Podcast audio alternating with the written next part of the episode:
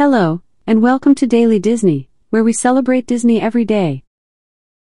Today is Sunday, the 30th of October 2022. from Disney Character of the Day.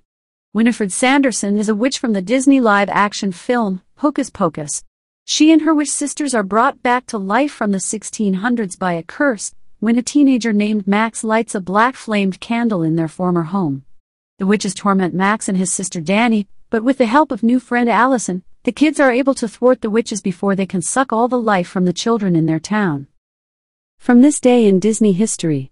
On October 30th in 2005, the Disney animated feature film Chicken Little holds its world premiere at the El Capitan Theater in Hollywood, California. From Disney Quote of the Day. Learning to make films is very easy. Learning what to make films about is very hard. Quote by George Lucas. Thanks for listening. Have a magical day.